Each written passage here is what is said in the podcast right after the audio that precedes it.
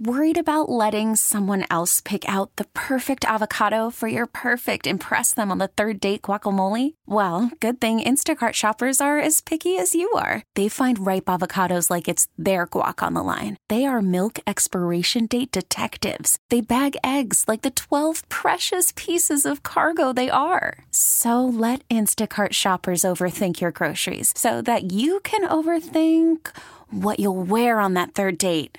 Download the Instacart app to get free delivery on your first three orders while supplies last. Minimum $10 per order, additional term supply.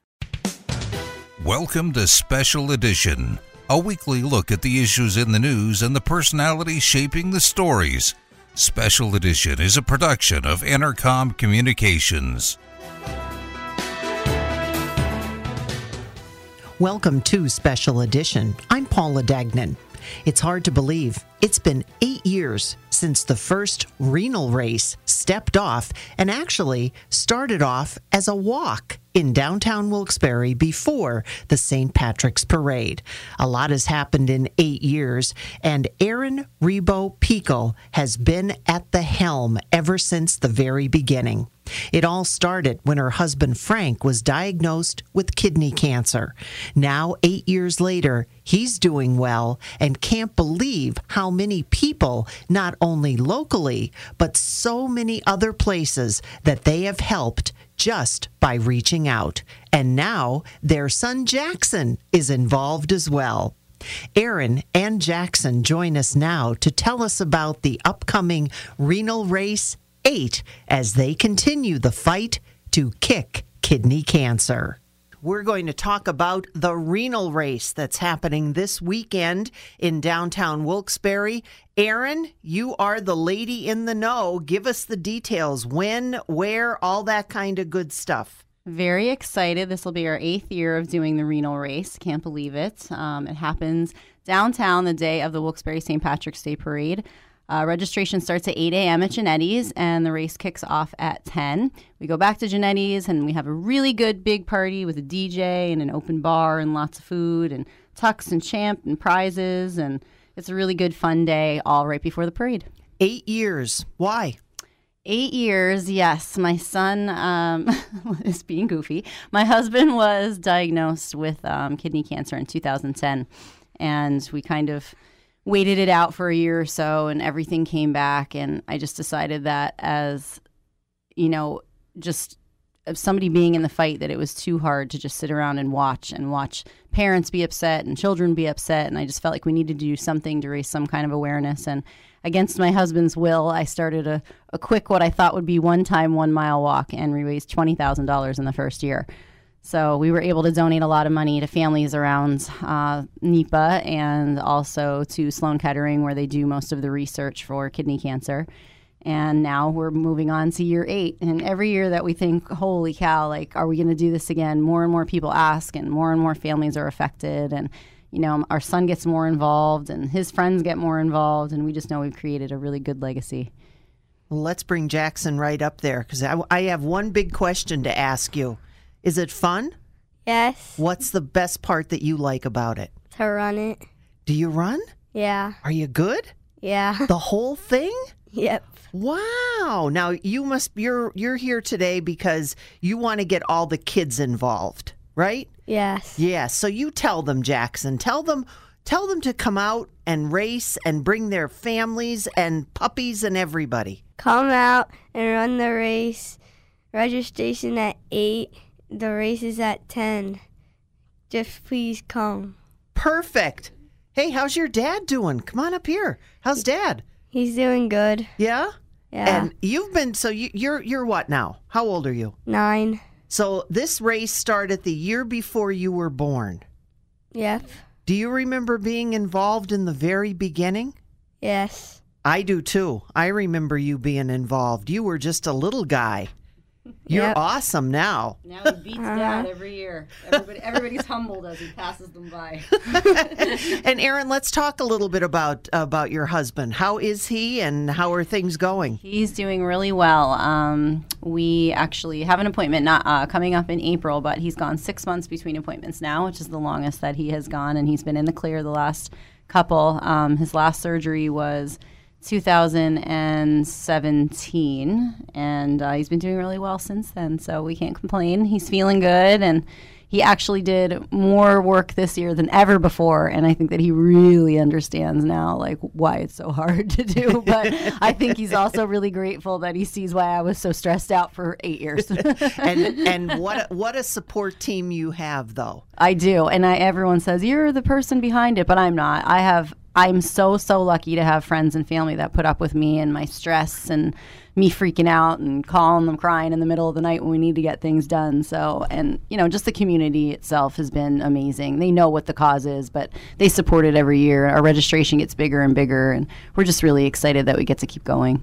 When we're talking about um, so many people involved, of course, the city of Wilkes-Barre giving you a lot of support. They do. I'm really, really fortunate because they are like first on the bandwagon to call me and say, hey, you know, we need to get your logo. We have to get you on the poster for the parade. And, you know, the police are so good with us. We always have an ambulance there. So many people donate time. The police donate their time. Like, they're just, everyone's so great. And I mean, yesterday we had a police officer come into the salon just to give us a donation check. Like, we've just been really, really fortunate that everyone has embraced it. And people ask me, like, how did you get this going? And I wish that I had a magic you know s- system for everyone that they could make their race this good i just think that you know we've put our heart into it and that's really you know a lot of what it is and i, I hope that people see that. And i think that you know uh, to, for the running company or the running community they tell us that we put on a good race. So and having never been a runner prior to this for me it was like hey how do we get people to come? And beer seemed like a good solution in the beginning.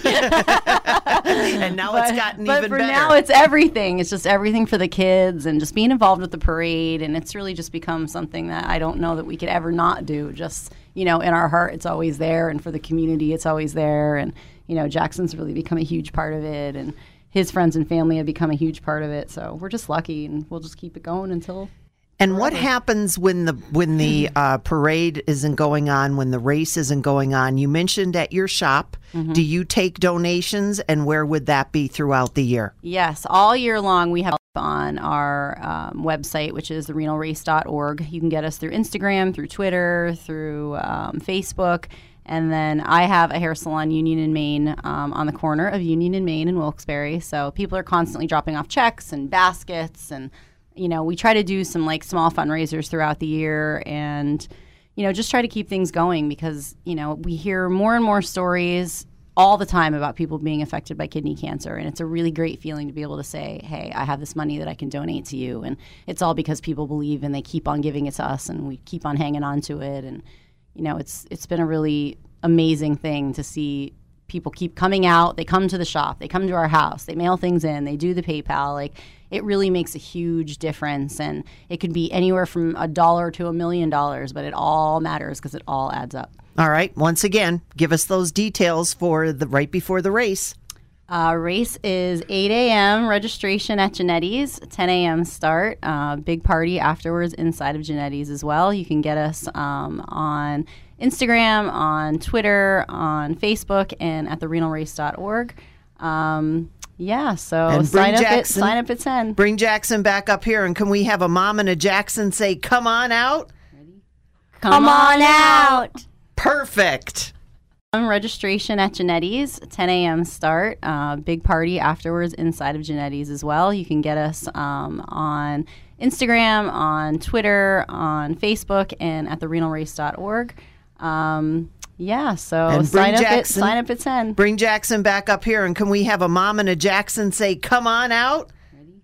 Come on out. Perfect. We continue to wish the best to the Pikuls, not only with the success of Renal Race 8, but also in helping themselves and others in the fight to kick kidney cancer.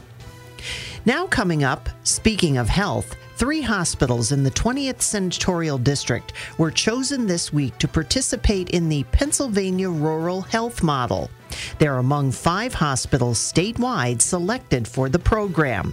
Senator Lisa Baker, who is a Republican in the 20th District, welcomed the news and thanked all those involved from the federal, state, and local level for having the vision to see that this was the best prescription for many rural health centers. thank you, Secretary Levine. Um, I have enjoyed working with you and your predecessor, Dr. Karen Murphy, Deputy Secretary Lauren Hughes, and the entire Wolf administration on this initiative. It's crystal clear to me after hearing the remarks of our other speakers from HAP and um, Andy Carter. Thank you for your leadership working with us. This initiative, I believe, promises to be a real lifesaver, a lifesaver for our rural hospitals and the people that they serve. As you've heard before, access to affordable, quality health care is both a quality of life and an economic issue. The problems frequently debated in healthcare, attracting and retaining qualified medical professionals, modernizing facilities, and acquiring life saving technology, coping with often insufficient reimbursement rates, all are especially acute in our small communities and rural areas. All you have to do is ask Sarah Adornato from Barnes-Kasson, who is here, Loren Stone from Endless Mountains Health System, and Dave Hoff from Wayne Memorial Hospital. It's incredibly challenging for them to be an administrator of a small hospital or health clinic. And each of these individuals are serving members of the community that I represent. I'm honored to be sponsoring the legislation in the Senate with my friend and colleague, Senator uh, Representative Tina Pickett, because both of us know that addressing the problems facing rural hospitals and healthcare facilities has to be of high urgency because there are not a lot, a lot of options when you look around the neighborhood. For good reasons, these hospitals are designated critical access or acute care facilities. The economics and the economies of scale rarely, rarely work in their favor. Although their emergency rooms do not see the heavy traffic that you expect in an urban area, they still have to be prepared for all contingencies. Meanwhile, government piles on requirements while squeezing tighter reimbursements. When a facility closes, it is catastrophic for our communities. One of the painful lessons we learned since the medical malpractice crisis is that pr- practitioners who do depart and facilities that close rarely, rarely return to service or operation. All you have to do is look at people in my area who must now travel an hour for maternity care. So they are certainly familiar with that. I have the permission of Loren Stone, who is behind me, to mention that when he and his wife were expecting their daughter, he had to drive an hour, an hour to the closest maternity ward in our region. And he said it was the longest and scariest drive of his life. We want to make sure we understand that what is catastrophic that could happen in our rural communities. So for me, it is so encouraging the amount of collaboration Secretary Levine and the Department of Health has done to position us for this participation in a rural health model. To their credit, to their credit and to the administration's credit, they are showing us a sign that we are moving away from we're here to regulate and mandate to one of we are here to assist and enable. The overall plan and timeline are well conceived. Without question, local health leaders are awaiting, and I've heard from many of them, this important rollout. So, when time and resources are not so extensively focused, as you heard earlier, on keeping doors open and the lights on, it creates the opportunity to intensify and expand efforts at the community health and wellness outreach. We know getting people healthy keeps them out of the hospital. So, this is really a lifeline effort to attend to the long term health of these crucial medical facilities in an area that I represent and similar areas around the state. This event is a testament that key players are not only committed to seeing this through, but to a successful implement, implementation and a sustainable operation of all of these facilities for the years to come. Senator Lisa Baker, Republican in the 20th Senatorial District, where this week three hospitals in that district were selected to participate in the Pennsylvania Rural Health Model.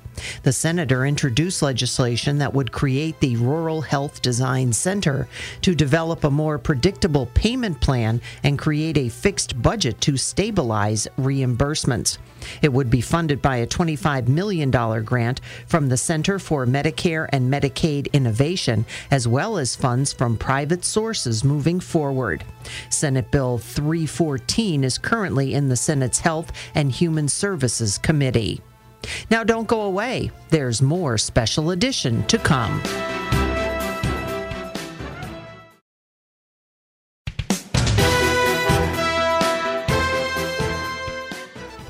Welcome back to Special Edition.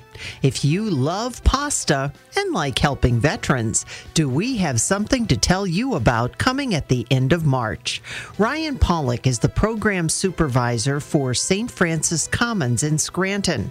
Nancy Fahey is the manager of community outreach for AmeriHealth Caritas Northeast. They're here to talk about an upcoming fundraiser. It's a Veterans Pasta Dinner Benefit benefit. All the proceeds benefit St. Francis Commons in Scranton. They help homeless veterans. You can help out. Here come the details.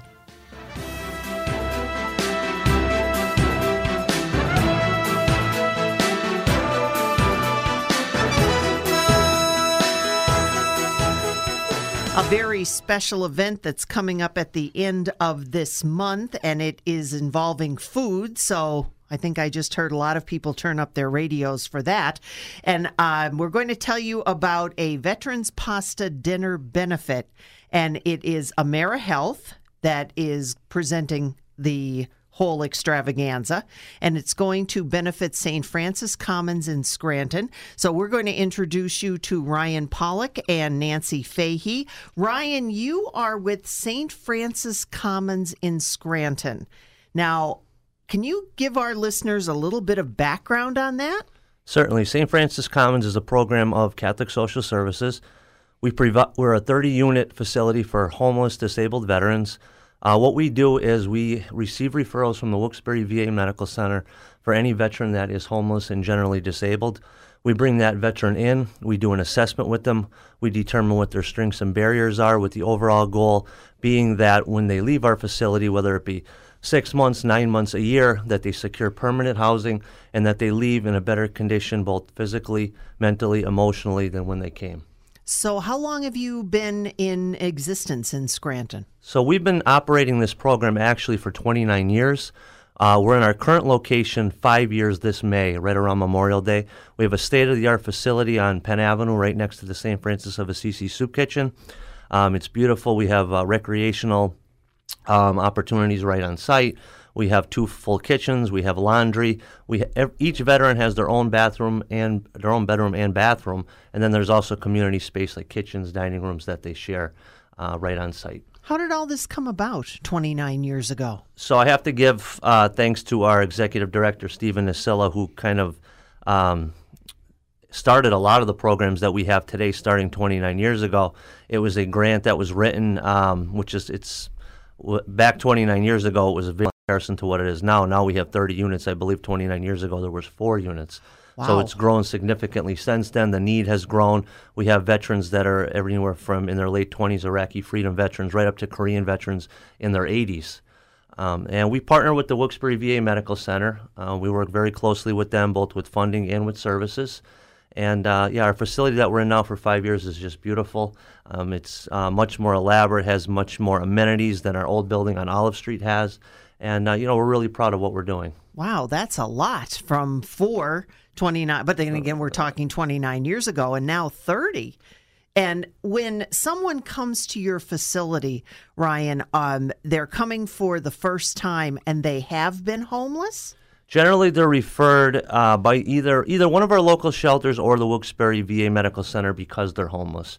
Also, like I mentioned, they usually have an accompanying disability, whether it be physical. We have a lot of veterans with mental illness related to combat and some mental illness that's not related to combat. Substance abuse issues are fairly common. So when they come, we like to do a thorough assessment with them to see where they're at, what their strengths are, what their barriers are that are prohibiting them from securing housing, what led them to homelessness. And then we do an individualized action plan with each veteran because each veteran's story is unique. The reason why they come to us is they're homeless, but why they're homeless is unique. So we like to look at what services they need, what's available. We make the referral, we follow up on the referral, and then we see it through until the treatment is hopefully completed prior to them leaving, or when they leave, they're still obviously involved in treatment of some extent. We look to increase their income, we look to improve their physical health. Like I said, their mental health. If they're job ready, we get we have a vocational coach that comes on site every week we have a licensed psychologist on site with us, so we do referrals to the VA, but we also provide counseling right on site, which is you know a great benefit you know that we have and we're grateful for. Um, so you know it's a holistic approach. We don't just look at income, we don't just look at health. We look at everything: family relationships. Like I said, vocational. Uh, some veterans go back to school when they come with us now that they have a stable nighttime residence. Um, so each case is unique. But the overall goal, of course, for every veteran is to leave with permanent, suitable, sustainable housing. That's wonderful. And you must get a lot of support from the community. We do. When it comes to veterans, of course, everybody wants to help, and we appreciate that. Uh, you, you, anyone that wants to reach out, if they're interested in donating their time or donating, um, you know, any type of materials um, that we can use, you can contact us at 570-209-9200 the community is fantastic. They're always reaching out. They donate meals. They donate items like hygiene products, towels, sheets that we use on a regular basis. Um, so, you know, sometimes they donate monetary, which is great as well. There are a lot of expenses that go with it. We drive the veterans to the VA every day, you know, and that gets costly with our agency vehicle and you know, food wise and things of that nature. You know, we do have a budget that we that we go by, but um, you know, right now we have 30 veterans, which is capacity which isn't uh, generally speaking we don't always we're not always at capacity, but it is winter and the need is there, so the costs add up. But you know we're doing okay. The community takes very good care of us, and you know we do receive funding through the Wilkes-Barre VA Medical Center as well. So, um, but if anybody would like to contact us, you know, you know, our phone lines are always open. And you brought some of the community with you today, Nancy Fahey. How are you? I'm doing well. How are you doing? Wonderful. Now you are with AmeriHealth. Tell us about that. Correct. AmeriHealth is a Medicaid only managed care plan here in northeastern Pennsylvania, and we really believe in building healthy communities. Um, we partner with different providers in the area that are a part of our network, and we also partner with social service agencies to try to build a healthier community. And we do that in ways such as this benefit. We also provide community gardens at some locations. Um, we do screening events with our providers in order to make sure that our, our members are as healthy as they can be. So that's how you got involved with Ryan and the group over at St. Francis Commons. What do you have coming up that's going to help them? So, we are doing a benefit on Sunday, March 31st at Mount Carmel Center, Parish Center in Pittston on William Street. Um, it is going to be from 12 p.m. to 3 p.m. We have great entertainment from Flatland Ruckus. He is a country band here in northeastern Pennsylvania. Um, we also ha- are going to have a wine sale there from Mucciolo Family Wines, and um, they're going to be donating a large percentage of the sales that day back to the shelter as well. That sounds like it's going to be a big event. We are hoping, um, we're, we're really looking for ticket sales at this point in time. Um, we have a ton of raffle items that have been donated. As Ryan had said, people really step up when it comes to veterans.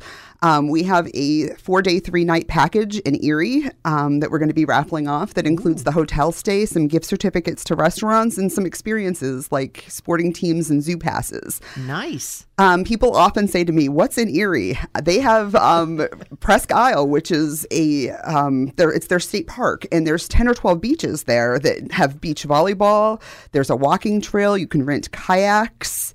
Um, they have those big bikes with the tires on them that you can take on the wire, water. Um, of course, there's Lake Erie, which there's provides for boating experiences. As I said, there's a zoo and there's a wine trail that starts in the city of Northeast Pennsylvania, which is just outside of Erie, that extends up into New York State. Ooh. So there is so much stuff to do in Erie that that is one of the reasons that we chose the destination. It's a little bit different, um, yeah. and it will really provide a um, hopefully some some great um, interest from the community to be able to visit a new location. Well, especially since it's since you're going to be visiting and it won't be winter. Yes. because you mentioned beach, so that that is a big plus. Yes. now you're having a pasta dinner. Yes, um, the pasta dinner will be served from 12 to 3 p.m. We will have takeouts from 11 to 12 that day.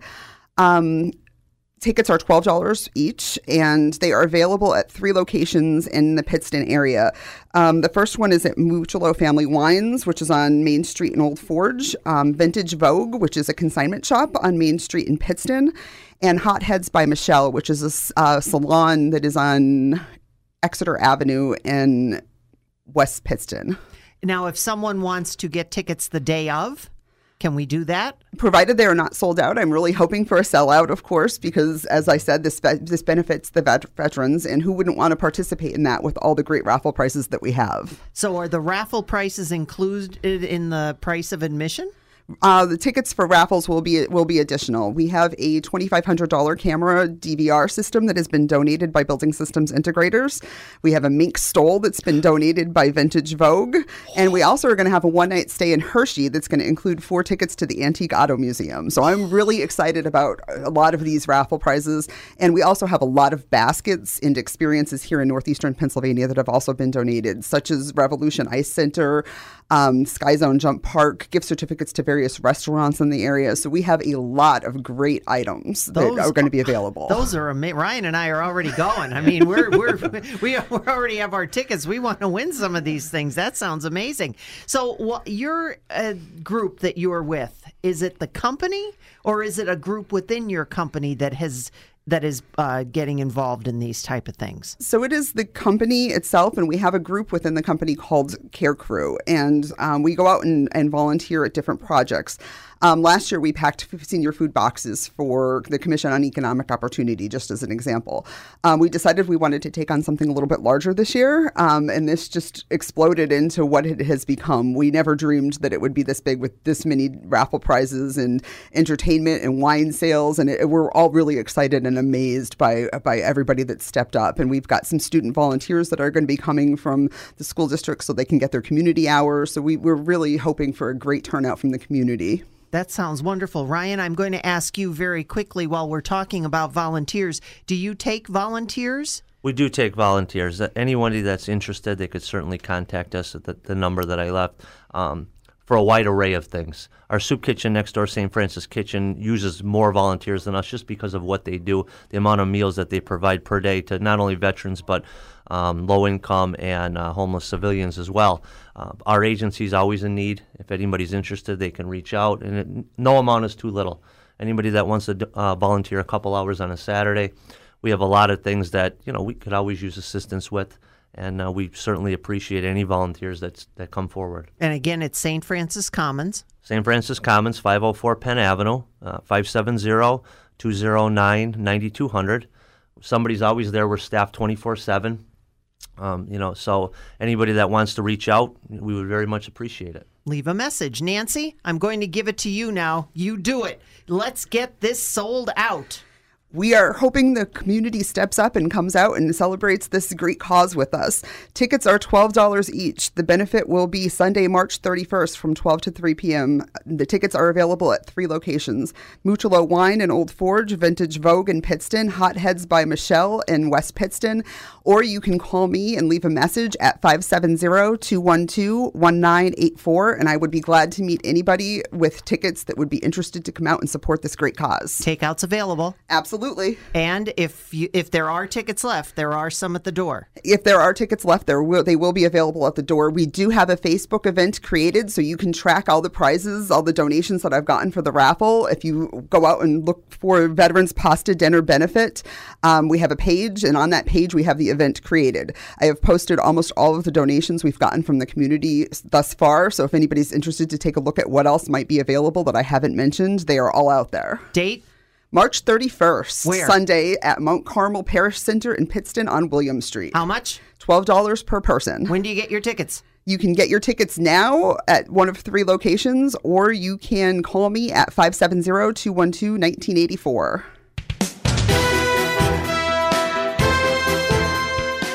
Thanks again to Nancy and Ryan for joining us on Special Edition to tell us about the Veterans Pasta Dinner Benefit that is coming up Sunday, March 31st at Our Lady of Mount Carmel Parish Center, William Street in Pittston.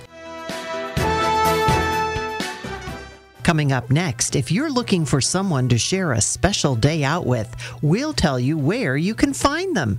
More special edition to come. Welcome back to Special Edition. Our guests today are Ashley Wolo and Jeff Polanin. They're from the Griffin Pond Animal Shelter. They have a new program to tell us about. Ashley, it's very nice to meet you, and you're brand new. I are you, am. Are you brand new to the area or just to Griffin Pond? Um, well, I'm brand new to the position. I've been with Griffin Pond for about three years. I started off as a kennel attendant and I slowly made my way up the ladder. A kennel attendant. Yeah. Wow. So- yeah, I, I've I've experienced everything in the shelter. When we're talking about Griffin Pond, it's been around for a long time Very long time, yes. and a lot of changes. Mm-hmm. Changes changes will always happen in the shelter world, that's for sure.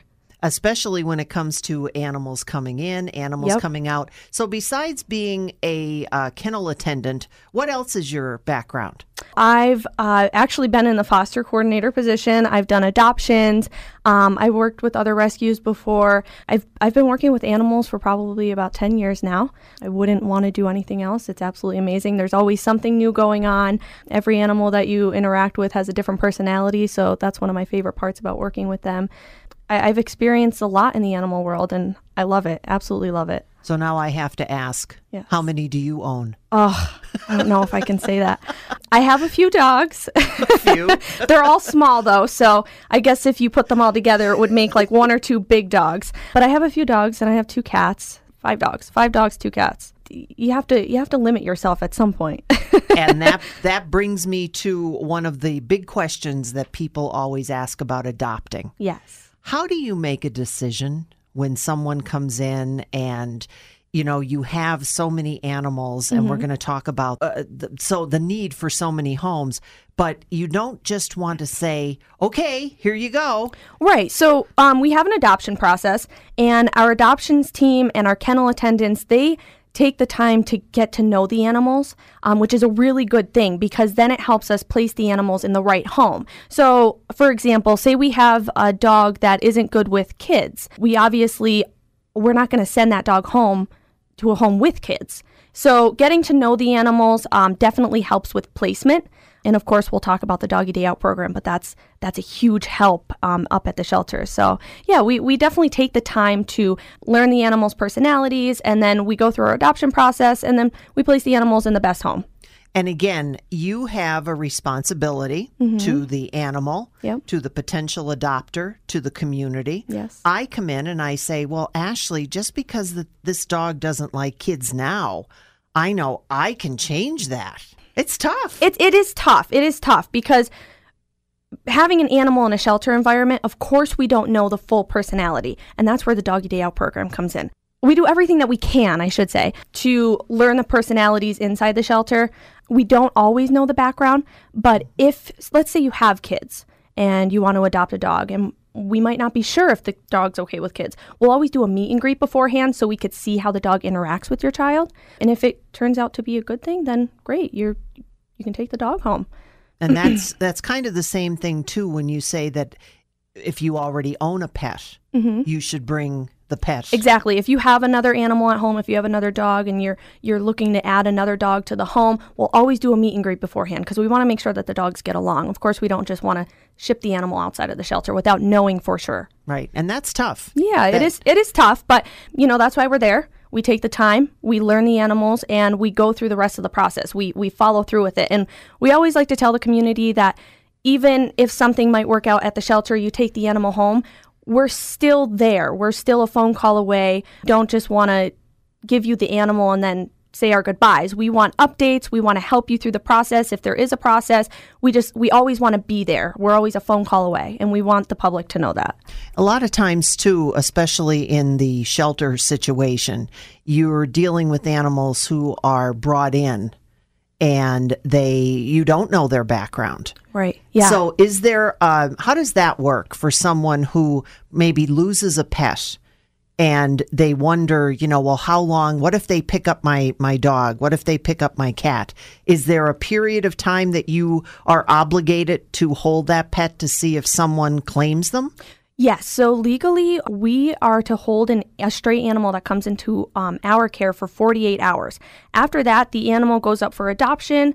It'll it could get transferred to another rescue, um, but legally, we hold them for 48 hours. In that 48 hours, it gives us a chance to begin learning the personalities of the animal. So um, upon intake, we can see if they have any personality quirks, how they do on a leash, for example, just those basic things to learn about a new animal even same with cats. We'll learn if they like to be picked up or if they like to be held or or if they just like to be left alone and if they get along with dogs or exactly other cats exactly so we we sometimes learn those things in the first couple of days sometimes it takes even longer we've had some animals in our care for a few months and we're just learning new personality traits about them that we didn't know before well and again they adapt to their environment Exactly. so things can change Exactly, then when yeah. they go where you have animals that come in who have never been on a leash Mm-hmm. who have never gone to the bathroom other than on a concrete floor i mean break your heart but you have to talk to people about those things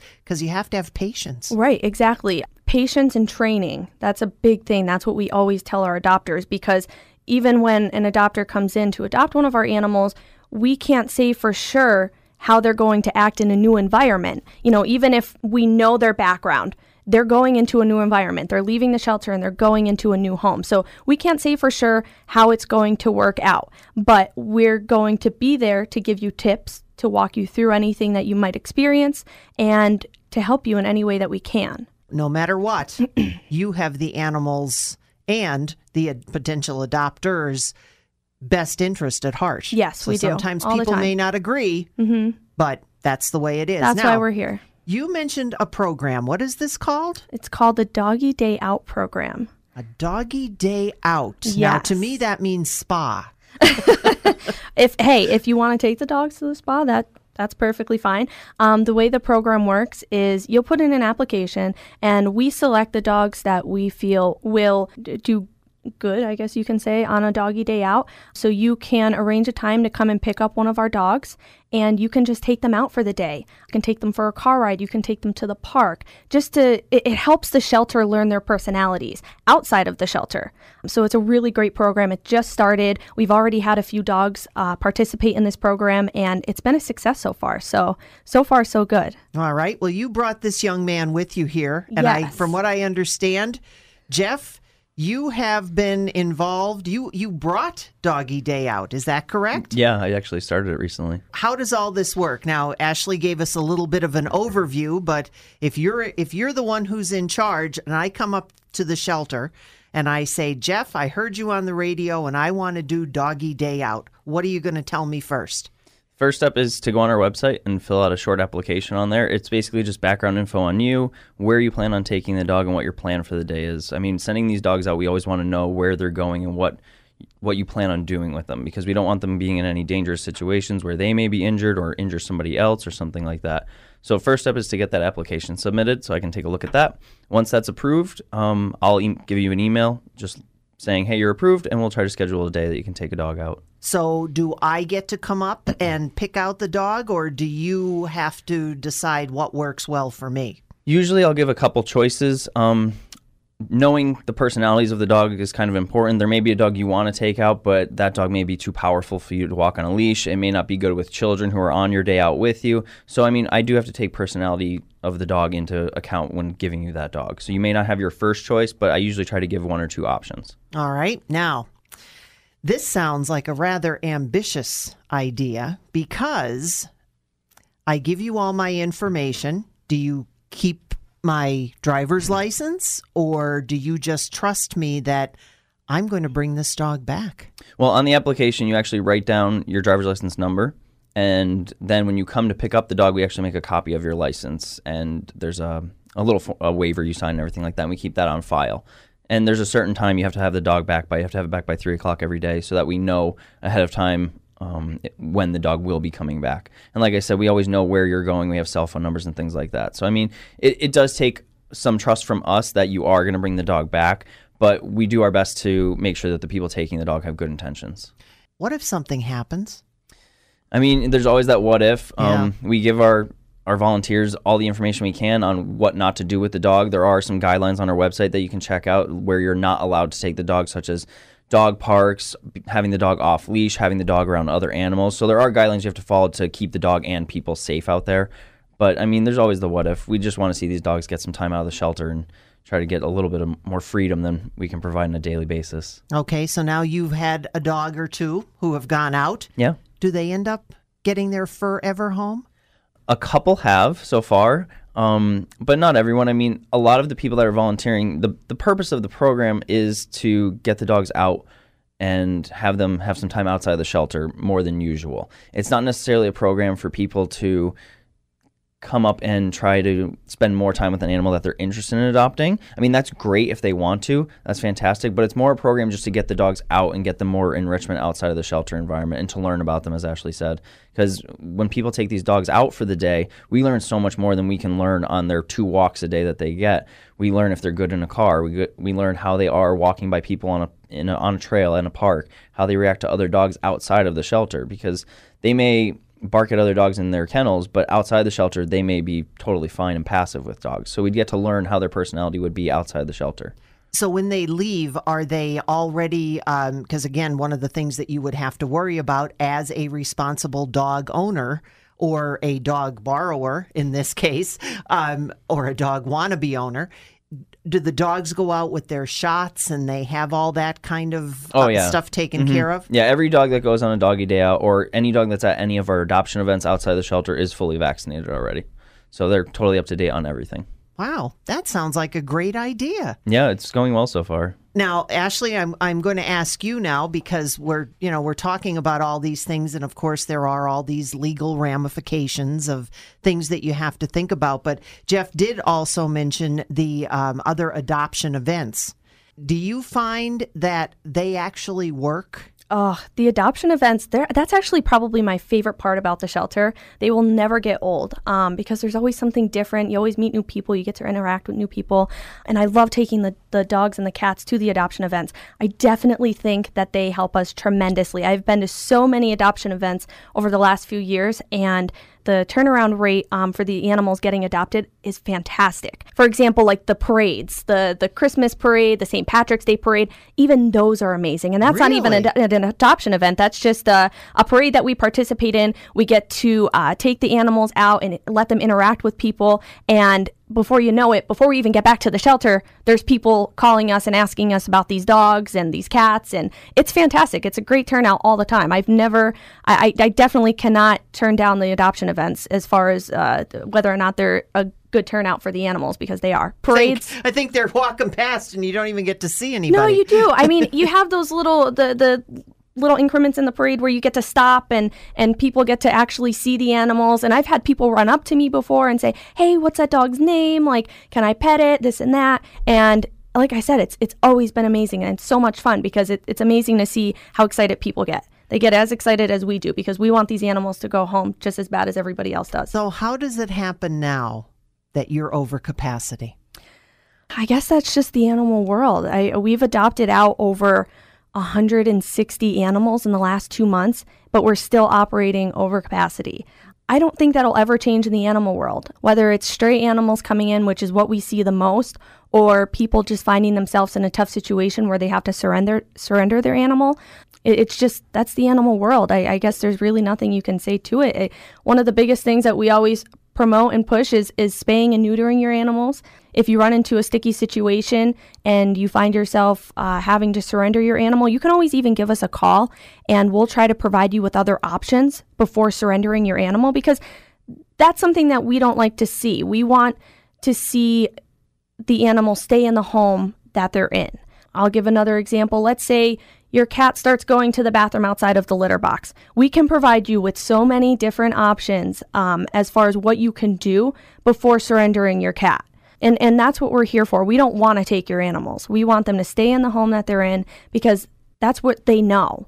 And and it's sad when they come into the shelter because it's a whole new life, it's a whole new environment. And they might acclimate themselves, but it's no home for an animal. The shelter is not a home for an animal. It, it's just like a temporary placement. Like I said, if if anybody runs into a situation, we'll help them out through anything. But of course, we want to be there to help. And uh, the stray animals that come in, like I said, we see those the most. Um, you know, if you if you're ever missing a pet, if one of your animals goes goes missing, you can call up to our shelter. You can put in a lost and found report. You can post pictures up. You can send us messages on Facebook. You can check our website. You can check other Facebook groups. Um, as soon as a stray animal comes in, we post those pictures everywhere because, like I said, we don't want to keep those animals. We want them to go to their homes. How important is a microchip? Oh, I can't fathom how important microchipping is, whether it's a cat or a dog or even a, a bunny. Like if you even have a rabbit at home, microchips are so important because you never know when your animal is, is going to be an escape artist and, and exit out of your home. And who knows where they, they could end up. They might not even end up at our shelter. They might end up at a vet. They might end up at a police station. They might end up with somebody who just saw them running around on the streets. You just, you never know. So having a microchip is extremely important because as soon as that animal gets scanned, which almost every place does that now, your information will come up just by finding that number that's in the back of the animal's neck. And we'll, we're able to contact you then. So it's it's super cheap. It's definitely helpful. And if you're looking to get your animal microchipped, we can even help you with that. Um, so you can even call up the shelter. We can help you get your animal microchipped, and there's one burden off your back. And we've talked about cats and dogs. But what about the rest? You have you mentioned bunnies. It's it's not like it's not like your cat dog specific. I mean, we've seen pigs, we've seen farm animals, we've seen uh, small animals, we've seen reptiles, we've seen it all. Um, they don't normally stay at the shelter as long as the cats and dogs do. Well, right now we have three rats, and that's the only other type of animal that we have besides a, ca- a cat and a dog. But we see we see them all. You just have to check our website or call us if you're looking for something specific. But yeah, we we definitely see them all. So, Jeff, let me ask you real quick here now. We've talked about doggy day out. Is it possible this is going to expand? I mean, we're gonna have to see. It's still kind of in its infancy as far as the program goes. I'm hoping that it would expand. I've seen other shelters do these types of programs, and they are super successful, and they have dogs going out every day for these types of things. So I'm excited to see where it goes. Hopefully, it does go big. To cats? Maybe we'll see. Maybe those three rats? Hopefully, they find a home before that. well, that would be wonderful. Ashley, I'm going to bring you back one more time. Anything that you would like to add about Griffin Pond that you, who who are now the new executive director up there, want our audience to know? Griffin Pond has definitely changed um, over the last year. We're in a really good position, and our goal is to just keep moving forward. We're here to help the public and to help the animals in our care, um, and even help the animals that aren't in our care. Uh, we're there for the community, and we're there for the animals. I definitely encourage the public to come up, check us out check out our website. It's a brand new website. There's always things going on. If you're looking to volunteer, you can always come up volunteer. There's so many different ways to volunteer. If you want to donate some of your time, we definitely have lots to do and there are a lot of new things going on and we're just very excited about it all. So we encourage everybody to come up and check us out.